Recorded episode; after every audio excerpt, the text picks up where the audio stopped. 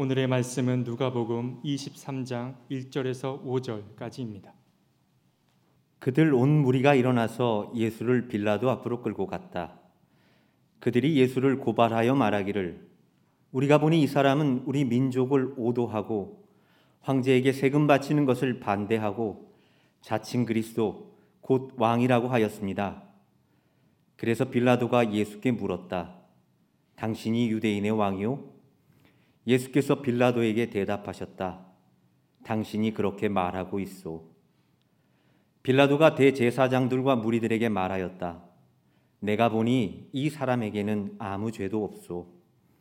그러나 그들은 이렇게 주장하였다. 그 사람은 갈릴리에서 시작해서 여기에 이르기까지 온 유대를 누비면서 가르치며 백성을 선동하고 있습니다. 이는 하나님의 말씀입니다. 하나님 감사합니다. 좋으신 우리 주님의 은총과 평강이 교회 여러분 모두와 함께 하시길 빕니다. 앞서도 말씀을 드린 것처럼 오늘은 성령 강림절 후 26번째 주일이고 그리고 교회력으로는 1년의 마지막 주일입니다. 그 때문에 우리는 이 주일을 그리스도 우리 왕 주일로 지키고 있습니다. 그리스도께서 우리의 인생의 왕이심을 우리 인생의 주인이심을 고백하는 그런 주일이라고 하는 말입니다. 우리는 몇 해 전까지만 하더라도 예배를 드리기에 앞서서 함께 찬송가 38장을 불렀습니다. 예수 우리 왕이여 이곳에 오셔서 우리가 함께 드리는 영광을 받아 주소서. 우리는 주님의 백성, 주님은 우리의 왕이시라. 이곳에 오셔서 좌정하사 우리를 다스리소서. 그렇죠? 아, 이곡 여러분 머릿속에 떠오를 거라고 생각합니다. 그런데 이 곡에서 우리 그리고 이곳 함께라고 하는 말, 이 단어들은 예수 안에서 우리를 하나로 묶어주는 끈이었습니다. 이 단어를 발설하는 것만으로도 우리가 누군가에게 속해 있다는 사실을 느낄 수 있어서 참 행복했습니다. 이곳 우리 함께 바로 이게 교회의 신비를 나타내는 말들일 겁니다. 우리의 삶의 목표인 동시에 중심이신 주님을 함께 바라볼 때 우리 속에 심오한 기쁨이 차오름을 우리는 경험하곤 했습니다. 주님을 왕으로 고백한다고 하는 말은 우리의 삶의 통제권을 주님께로 넘겨드린다라고 하는 의미입니다. 바로 왕 대신 그리스도를 기념하는 이 주일을 맞이할 때마다 제 마음속에 떠오르는 한 인물이 있습니다. 아프리카의 사막지대에서 무슬림들과 함께 살다가 살해당한 샤를드 푸꼬라고 하는 수도사입니다. 그분이 바쳤던 의탁의 기도라고 하는 것은 언제나 우리의 가슴을 뭉클하게 만듭니다. 그는 그 기도를 이렇게 시작하고 있습니다. 하나님 아버지, 이 몸을 당신께 맡기오니 당신 좋으실 대로 하십시오. 저를 어떻게 하시든 감사드릴 뿐, 저는 무엇이나 준비되어 있고 무엇이나 받아드리겠습니다. 아버지의 뜻이 제 안에서 이루어진다면 이 밖에 다른 아무것도 바라지 않습니다. 하나님이 내게 주시는 몫이 무엇이든지 나는 감사함으로 받겠습니다. 그리고 무엇이든지 내가 받아들이겠습니다. 그렇게 기도했습니다. 그리고 이 기도 후반부에서 혀를 듣고 푸고는 얘기합니다. 내 몸을 주님께 맡기는 것은 어쩔 수 없는 나의 사랑입니다. 먼저 우리를 사랑해 주신 그 하나님의 사랑에 대한 응답으로서의 사랑, 이것 때문에 나는 나를 주님께 맡길 수밖에 없습니다. 라고 하는 말입니다. 이 기도 속에 주님을 왕으로 모신다고 하는 말에 모든 의미가 오롯이 다 담겨 있다고 저는 그렇게 느끼고 있습니다. 여러분, 많은 사람들이 하나님의 사랑을 바다에 빗대서 설명하곤 합니다. 바다는 모든 물의 어머니이지요. 세상의 모든 물들이 흘러 들어올 때 바다는 잠깐이라고 말하면서 그 물들이 바다에 들어올 자격이 있는지 없는지를 따르지 따지지 않습니다. 모든 물들을 당신의 품에 안으시고 더러워진 물들은 정화하고 일렁이는 버릇이 들었던 물들은 고요하게 만들기도 합니다. 그래서일까요? 바다 해라고 하는 글자 속에는 어머니를 뜻하는 모자가 담겨 있습니다. 세상의 모든 것들을 받아 안기 때문인지도 모르겠습니다. 어머니는 자식들을 차별하지 않으시죠? 상처 입은 자식이라 해도 못난 자식이라고 해도 그 품에 안고 사랑으로 녹이는 것이 어머니이지요. 그런데 바다가 그럴 수 있는 까닭은 어머니가 그럴 수 있는 까닭은 무엇일까요? 다른 모든 물보다 낮은 자리에 있기 때문에 그럴 것입니다. 하나님은 이 세상 모든 질서를 만드신 분이지만 그래서 하나님은 이 세상의 질서를 무한히 뛰어넘는 분이지만은 동시에 그 하나님은 이 세상의 모든 것들의 가장 밑에서 세상 모든 것들을 지탱해 주는 분이시죠. 그 때문에 폴틸리라고 하는 신학자는 하나님을 가리켜서 존재의 기반이라고 얘기했습니다. 내가 이 세상에 존재한다고 하는 그 자체가 하나님의 은혜라고 하는 사실을 그렇게 표현하고 있는 것이죠. 하나님은 그렇게 높으신 분이지만 끝없이 당신을 낮추는 존재이기에 세상의 모든 것을 받아들일 수 있었던 것이죠. 빌립보서는 그래서 강생의 신비에 대해서 우리에게 알려줍니다. 하나님과 같으신 분이셨지만은 그리스도는 스스로 그 자리를 차지하려고 하지 않았죠. 당신을 비워 이 세상에서 가장 낮은 자의 모습으로 이 세상에 오셨다고 이야기하고 있습니다. 그는 하나님의 모습을 지니셨으나 하나님과 동등함을 당연하게 여기지 아니하시고 오히려 자기를 비워 종의 모습을 취하시고 사람과 같이 되셨습니다라고 말합니다. 구원은 바로 이처럼 자기 비움 혹은 낮추심을 통하여 이 세상에 유입된 사건입니다. 가장 낮은 자리에 있었기에 주님은 주변화된 사람들, 병들거나 귀신에 사로잡힌 사람들, 죄인으로 낙인 찍힌 사람들의 아픔을 당신네 온 존재로 받아 안으셨습니다. 독일에서 활동하고 있는 제도학자인 한병철 교수가 그의 책 고통 없는 사회라고 하는 책에서 맨 앞에 발터 베냐민이라고 하는 사상가의 글귀 하나를 인용해 놓고 있습니다. 그 내용은 이러합니다. 인간에게는 몸의 모든 느낌들 가운데 고통만이 배를 타고 운행할 수 있는 강, 인간을 바다로 이끌어주는 마르지 않는 물을 지닌 강과 같다라고 말하고 있습니다. 사람은 누구나 다 고통을 싫어하지만은 그러나 그 고통이라고 하는 물줄기를 따라갈 때 우리의 삶의 지평이 점점 넓어지고 마침내 바다에 당도할 수 있다고 하는 그 이야기를 그는 그렇게 얘기하고 있는 거죠. 그러나 이것과 대비되는 고통과 대비되는 이야기가 바로 이어서 나옵니다. 이렇게 말합니다.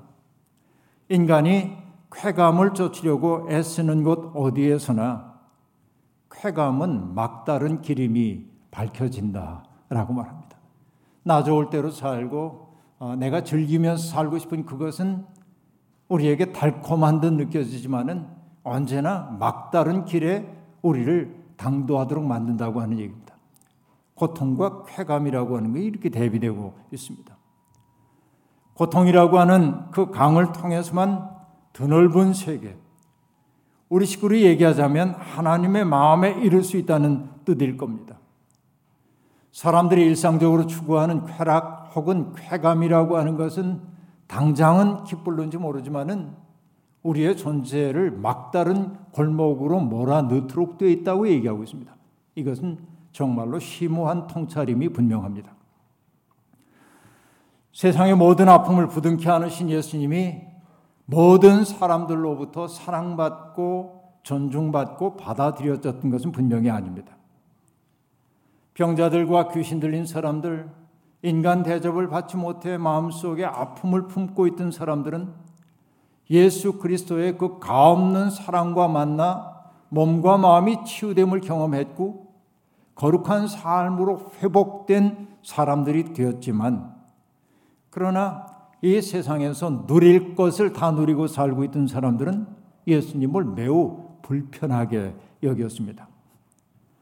성전 체제에 기생하면서 온갖 특권을 누리는 사람들의 시선이 그들은 사람들의 시선이 예수님에게로 쏠리는 것을 받아들일 수가 없었습니다. 왜냐하면 시선의 분산이라고 하는 것은 권력의 분산처럼 느껴졌기 때문에 그렇습니다. 사람들은 언제나 자기들을 바라봐야만 합니다. 이것이 권력이기 때문에 그렇습니다. 그들은 종교 전문가를 자처하면서 사람들의 스승이요 은인 노릇하기를 좋아했습니다. 사람들은 거룩함과 속됨의 기준을 가지고 사람들을 평가합니다. 그래서 사람들은 그들 앞에 가면 두렵고 떨려 했습니다. 그 두려움이 바로 그들의 권력의 출처였던 것이지요. 권력이 두려움을 숙주로 하여 자기를 강화한다는 사실이 아이러니입니다. 한때 저는 원죄라고 하는 말을 좋아하지 않았습니다. 인간에 대한 지나친 비하처럼 느껴졌습니다. 원죄를 말하는 사람들이 지나치게 자학적이라고 느끼기도 했습니다. 인간의 자유의지를 너무나 제한하는 말처럼 느껴졌기 때문에 그렇습니다. 그리고 스스로 자부했습니다. 인간은 스스로 선을 선택할 능력이 있고 그 선을 행할 능력이 우리 속에 있다. 다만 하지 않을 뿐이지 이렇게 느꼈습니다. 그러나 꽤 오랜 세월이 지난 지금 저의 입장이 슬그머니 바뀌었음을 알 수 있습니다. 우리 속에 있는 죄의 경향성을 스스로 통제할 수 있는 힘이 내게 없다고 하는 사실을 저는 인정하지 않을 수가 없습니다. 이것은 저뿐만 아니라 대부분의 사람들에게 보이는 모습이기도 합니다. 가장 선한 사람이라고 해도 악에 이끌릴 때가 있습니다.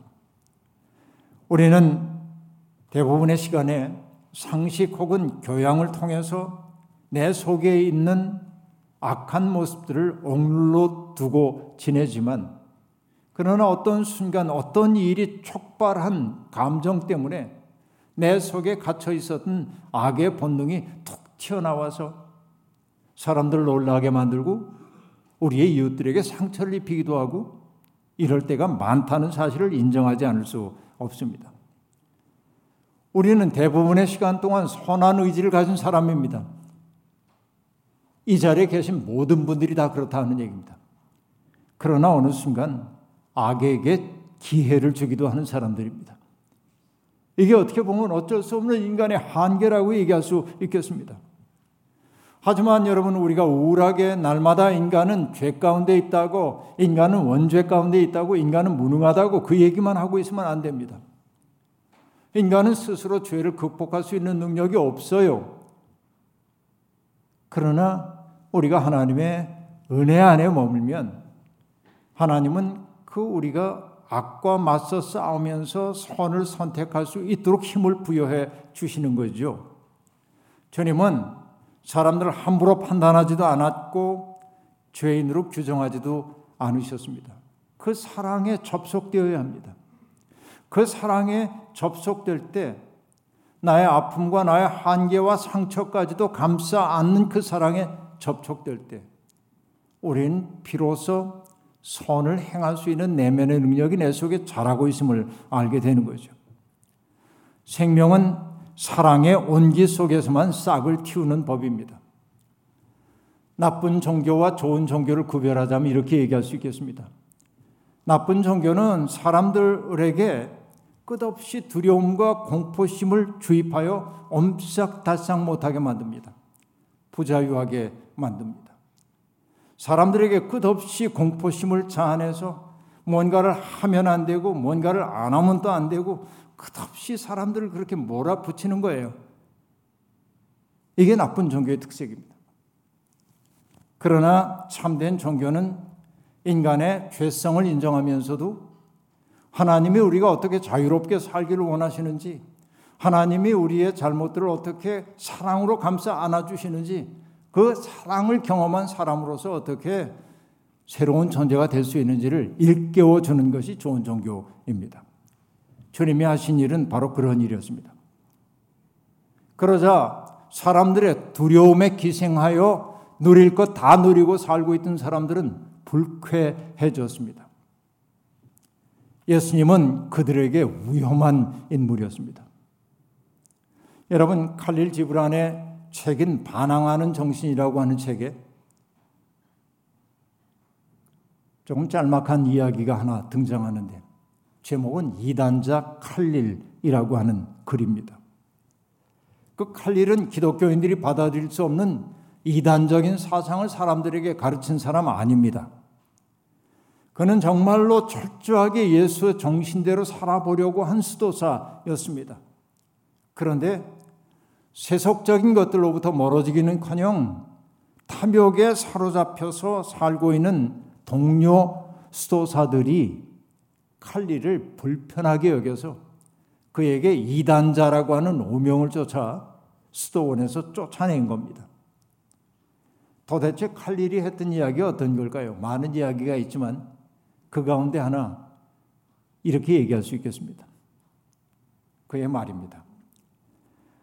온난 백성들의 눈물은 잘난 당신들의 거드름 피우는 웃음보다 더 아름답고 가난한 이웃을 돕는 저들의 소박한 마음씨는 이스토원 곳곳에 세워지고 걸려있는 우상들보다 더 거룩하며 거린이나 창녀를 측은히 여기고 동정하는 자들의 따뜻한 말 한마디는 우리가 매일같이 빈말로 허공에다 뇌이는 긴 기도문보다 더 숭고한 것입니다. 라고 말합니다. 아름다움, 거룩함, 숭고함에 대한 이야기를 뒤집고 있어요. 수도사들이 얘기하고 있는 아름다움, 거룩함, 수도, 그리고 숭고함이라고 하는 것, 그걸 다 뒤집고 있어요. 진실한 아름다움과 거룩함과 숭고함이라고 하는 것은 바로 아픔의 자리 속에 함께하는 것임을 칼릴은 이야기했던 것이죠. 스토사들은 칼릴에게 불같이 화를 냈습니다. 내가 감히 주제넘게 이렇게 말하면서 대놓고 조롱하는 이들도 있었습니다. 그리고 급기야는 칼릴에게 이단자라고 하는 오명을 지워 수원 밖으로 내몬 겁니다. 어떻게 보면 칼릴의 이야기는 기존 제도에 의해 쫓겨난 예수 그리스도의 이야기 아닙니까? 그리고 어쩌면 칼릴에게 이단자 낙인을 찍어 쫓아낸 그 스토어는 오늘 이 땅의 교회들의 모습은 아닌가 생각해 보게 되는 거죠. 여러분, 주님은 종교 전문가를 자처하는 이들의 모함으로 말미암아 빌라도의 법정에 서시게 되었습니다. 예수님에게 죄가 있다고 한다면 하나님을 마음을 다해 사랑한 죄밖에 없습니다. 그 사랑에 지펴졌기 때문에 세상에 상처 입은 것들을 감싸 안는 그 사랑의 죄, 이것밖에는 그분에게 죄가 없습니다. 그런데 그 사랑을 포기할 수 없었기에 주님은 이방인 집권자에게 끌려간 겁니다. 묶인 채. 그들이 예수님에게 붙인 죄목은 세 가지였습니다. 첫째, 예수가 민족을 오도한다는 것이었습니다.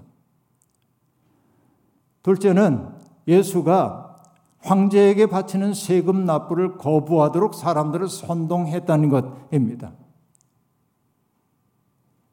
그리고 세 번째 죄는 자칭 왕이라고 주장했다는 것입니다.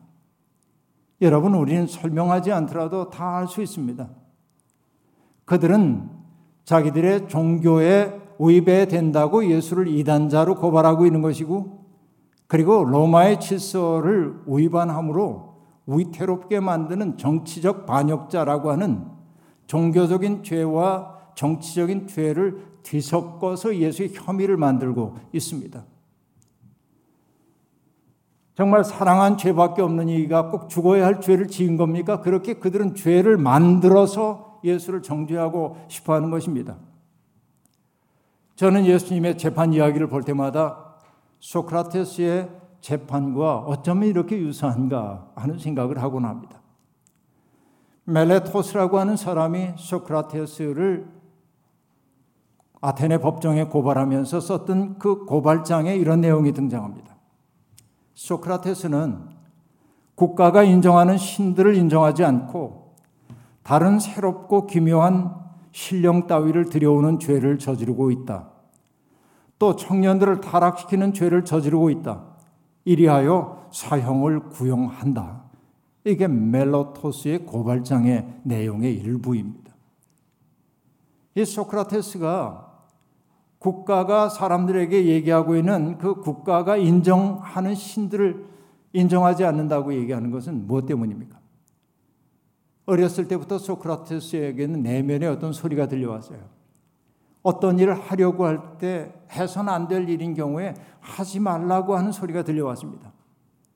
번번이 그랬습니다. 그래서 소크라테스는 그 소리를 다이몬의 소리라고 얘기했어요. 다이몬은 뭔가를 하라고 얘기하지 않고 언제나 하지 말라고 얘기했습니다. 이것은 아테네 사람들에게 낯선 것이었죠. 그 때문에 국가가 인정하지 않는 새로운 신령한 것을 사람들에게 전파함으로 국가의 토대를 흔들고 있다고 소크라테스는 그런 혐의를 받았어요. 또 하나는 뭡니까? 청년들을 타락시킨다고 얘기했습니다. 여러분, 소크라테스가 무슨 청년들을 타락시켰겠습니까? 다만 소크라테스가 했던 일은 뭐예요? 그 당시에 종교인이든지 정치인이든지 경제인이든지 뛰어난 군인이든지 찾아가 가지고 소크라테스는 그들이 진리라고 생각하는 것들에 대해서 논쟁, 논쟁이 아니라 함께 대화를 통하여서 그들이 얼마나 무지한지를 드러냈습니다. 정의에 대해서, 용기에 대해서, 절제에 대해서 얘기를 하다 보면 그들이 안다고 생각하는 것이 진정한 알미 아님을 드러낸 거예요. 계속 질문을 던지는 겁니다. 소크라테스의 그 문답법을 젊은 청년들이 흉내내 가지고 기성세대들에게 불편하게 만든 거예요. 바로 이게 청년들을 타락시켰다고 하는 말의 의미입니다. 소크라테스는 그 때문에 독배를 마시고 세상을 떠나는 거죠. 그러니까 소크라테스의 죄를 한마디로 얘기하자고 한다면 기득권자들이 누리고 있었던 권력의 토대를 뒤흔들었다. 이런 말일 겁니다. 요즘으로 얘기하면 괘씸죄입니다. 어느 시대에나 바른 소리, 참 소리는 경청되지 않습니다. 평화가 없는데도 평화가 있다고 하는 거짓 예언자들의 달콤한 이야기는 사람들이 박수로 받아들입니다. 그러나 이렇게 살다 우리 망한다고 외치는 참 예언자들의 소리는 듣기 싫어합니다. 불편해합니다. 부담스러워합니다. 그리고 끝없이 그런 얘기를 하는 예언자들을 자기들의 시야에서 없애보기를 원합니다. 이것이 인간의 우매함이라고 얘기할 수 있겠습니다. 예수님에 대한 박해도 똑같은 과정을 거친 겁니다. 빌라도가 예수님을 신문합니다. 당신이 유대인의 왕이요? 빌라도가 궁금했던 것은 로마 예수가 로마 통치에 대해 정치적으로 저항하는 사람들의 우두머리냐고 묻는 겁니다. 주님은 아니요 이렇게 얘기하지 않았습니다. 뭐라고 대답합니까? 당신이 그렇게 말하고 있어 라고 말합니다. 빌라도도 똑똑한 사람이었던지라 예수의 말의 의미를 알아차렸습니다. 위험한 인물 아닌 것처럼 보였습니다. 그래서 고발자들에게 말합니다. 내가 보니 이 사람에게 아무 죄도 없어. 하지만 고발자들은 예수를 제거해야 했기 때문에 말합니다. 이 사람이 갈릴리에서부터 이곳에 이르기까지 예루살렘에 이르기까지 온 유대를 돌아다니며 가르치고 사람들을 선동했다는 겁니다. 여러분 이 선동하다라고 하는 말이 갖는 그 파급력을 여러분 아시잖아요. 선동했다라고 얘기합니다. 그러니까 그들은 예수를 없애기 위해 정치가인 빌라도를 압박하고 있는 것입니다. 결국 그들은 이방인의 집권자를 통해 자기들의 특권을 해체하려 한 예수를 제거하고 싶었던 것입니다. 오늘 우리는 어떤 예수님을 믿고 있나요? 예수님을 왕이라고 고백하면서도 한사코 우리의 삶의 주도권을 그분에게 넘겨드릴 생각이 없는 것은 아닌지요. 요즘 젊은이들이 자주 사용하는 용어 가운데 영어 단어입니다만 블라블라블라라고 하는 말이 있습니다. 사실은 미국 드라마를 통해서 젊은이들에게 유행되기도 했지만은 블라블라블라라고 하는 말은 어쩌고 저쩌고 하는 말이에요. 그러니까 누군가 허튼 소리를 계속할 때 그걸 조롱하는 의미로 쓰는 게 블라블라블라입니다. 이 용어가 사람들에게 많이 알려지게 된 것은 누구 때문이냐면 청소년 환경운동가인 툰베리라고 하는 이가 이 선진국의 정상들이 모여가지고 기후 위기 문제를 대처하기 위해 논의를 거듭했으면서도 실제적인 어떤 결과를 내놓지 않는 것을 보고 정상들이 모여가지고 블라블라블라만 하고 있다고 얘기했던 거죠. 참 그 대단한 젊은이입니다. 말장난이긴 하지만은 블라블라를 뒤집으면 나불나불이 되는데요. 나불나불, blah blah. 삶은 뒤따르지 않으면서 나불거리기만 하는 것은 아닌지 반성하지 않을 수 없습니다. 예수를 왕으로 고백한다고 나불나불 하면서 그 삶은 전혀 따라가지 않는다고 한다면 우린 예수를 믿는 것 아니죠. 며칠 전 Voice of America라고 하는 방송사에서 제작한 한 영상을 보았습니다. 미국 필라델피아의 노스 센트럴이라고 하는 지역에서 빈민들과 함께 사는 이태우 목사의 사역을 소개하는 영상이었습니다. 그는 여러 해 전에 우리 교회 와서 자신의 경험을 나눠주기도 했고 감동한 교인들이 그분의 사역에 함께 조금씩 마음을 모았던 적도 있었습니다. 그가 살고 있는 지역인 우버 스트리트라고 하는 지역은 미국 내에서도 총기 사고가 가장 빈번한 장소이고 그리고 범죄율 또한 매우 높은 곳입니다. 금년에도 그 좁은 오버 스트리트에서 총기 사망 사건이, 총기 살해 사건이 몇 건이 벌어지기도 했습니다. 정말 위험한 곳이죠. 주민의 90%가 아프리카계 미국인이고 그리고 절대 빈곤의 상황에 처한 이들이 다수를 점하고 있는 것이 그 지역입니다. 정부는 그 지역이 너무 위험한 지역이니까 관심이 전혀 없습니다. 물론 동양인은 한 사람도 살고 있지 않습니다. 그 지역에 여러 개의 교회가 있지만은 그러나 그 교회를 섬기는 목사님들도 그곳에 사는 사람은 단 한 명도 없습니다. 오로지 그 이태호 목사님 혼자 거기에 살고 있습니다. 그는 신학교 시절에 히스패닉들 그러니까 스페인계 그 남미 사람들 그들을 섬기기 위해 헌신하고 있는 마누엘 오티스 목사님을 바라보면서 깊은 자극을 받아요. 그 빈민들 속에서 살겠다고 스스로 작정을 했습니다. 그래서 그는 신학교를 마치고 2003년부터 그곳에 살면서 주민들의 좋은 이웃이 되기 위해 애썼습니다. 이른 아침이면 일어나서 그 더러워진 거리를 청소하고 눈 내리면은 홀로 눈 치우기 어려운 주변 노인들의 눈 다 치워주고 몇 년을 그들과 더불어 살았습니다. 사람들은 궁금했습니다.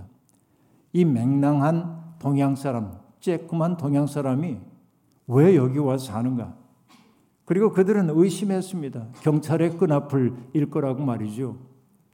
그러나 그가 떠나지 않고 그곳에서 끝없이 그런 일을 하는 것을 보고 사람들은 마음의 문을 열기 시작했습니다. 그 무렵 이태호 목사는 거리에 방치되어 있는 아이들을 보기 시작했습니다. 범죄가 높은 그곳 절대 빈곤에 시달리고 있는 그 지역 아이들을 바라보면서 그들이 아무런 미래에 대한 꿈도 없다는 사실을 알게 되었습니다. 그 아이들을 어떻게든지 거두고 싶었어요. 그래서 그는 여름 캠프를 시작했습니다. 그게 2006년입니다. 처음 시작할 때 아이들은 10명에 불과했지만 3주 동안 캠프를 하는 동안에 아이들이 60명으로 늘어났고요. 매년 이 캠프를 하고 있는데 지금은 그 캠프가 미국 내에서도 유명한 캠프가 되었고요. 그곳에서 아이들이 희망을 찾게 되고 누군가의 따뜻한 사랑의 돌봄을 받으며 꿈을 꾸게 되었고요. 몇 해 전에는 그 캠프를 통해 자란 아이가 최초로 그 거리 최초로 대학에 입학했고요. 그래서 온 동네가 축제 분위기가 되었고요. 올해도 한 학생이 대학에 들어가게 돼서 온 동네가 기쁨에 들뜨게 되었어요. 한 사람이 일으킨 기적입니다.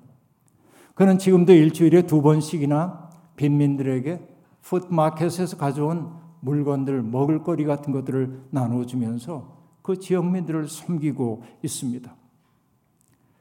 이 대홍 목사는 그리스도를 왕으로 모신다는 것이 무엇인지를 삶으로 보여주는 사람입니다. 가진 건 많아서가 아니었습니다. 그는 이렇게 고백합니다. 나는 가진 게 아무것도 없는 사람이었지만 먹이고 입히라는 먹이고 섬기라는 주님의 말씀에 순종하자 주님은 사람들을 보내주셔서 그 일을 지속할 수 있게 했다고 말하고 있습니다. 제가 얘기한 이 이태호 목사 이야기는 유튜브에서 여러분 찾아볼 수가 있는데요. 여러분, 이제는 정말 그리스도가 우리의 왕인지 생각해 봐야 합니다. 고백만이 아니라 이제는 할 수 있는 작은 일이라도 시작을 할 필요가 있습니다. 그분처럼 가장 위험한 지역에 가가지고 가장 밑바닥에 살라고 얘기하지 않겠습니다. 우리의 삶의 자리에서 할 수 있는 작은 일부터 시작을 해보자는 거죠. 내가 할 수 있을 만큼. 그래서 그 작은 시작을 우리가 두려워하지 않을 때 주님은 우리를 통해 어두운 세상을 밝히리라 생각합니다. 그리스도를 왕으로 모신다고 하는 것, 바로 그것은 주님이 우리를 당신의 손과 발로 삼아 주시기를 소망하는 것 아니겠습니까? 우리의 삶이 그리스도를 왕으로 모신 삶, 그래서 세상이 주는 것과 같지 아니한 기쁨과 평안을 우리는 아름다운 삶이 되기를 주의 이름으로 축원합니다. 아멘. 주신 말씀 기억하며 거듭의 기도 드리겠습니다. 하나님 성령 강림절 후 26주 동안 우리는 그리스도 안에서 아름다운 삶을 살기 위해 일심으로 달려왔습니다. 그러나 우리의 삶의 열매가 부실합니다. 묶어놓은 담 엄벙부렁함을 바라보며 농부들이 스산함을 느끼듯 우리도 주님께 바칠 것 너무 없어 부끄러울 뿐입니다. 그럼에도 불구하고 주님은 나는 너와 더불어 할 일이 있다고 말씀하며 우리를 불러주십니다.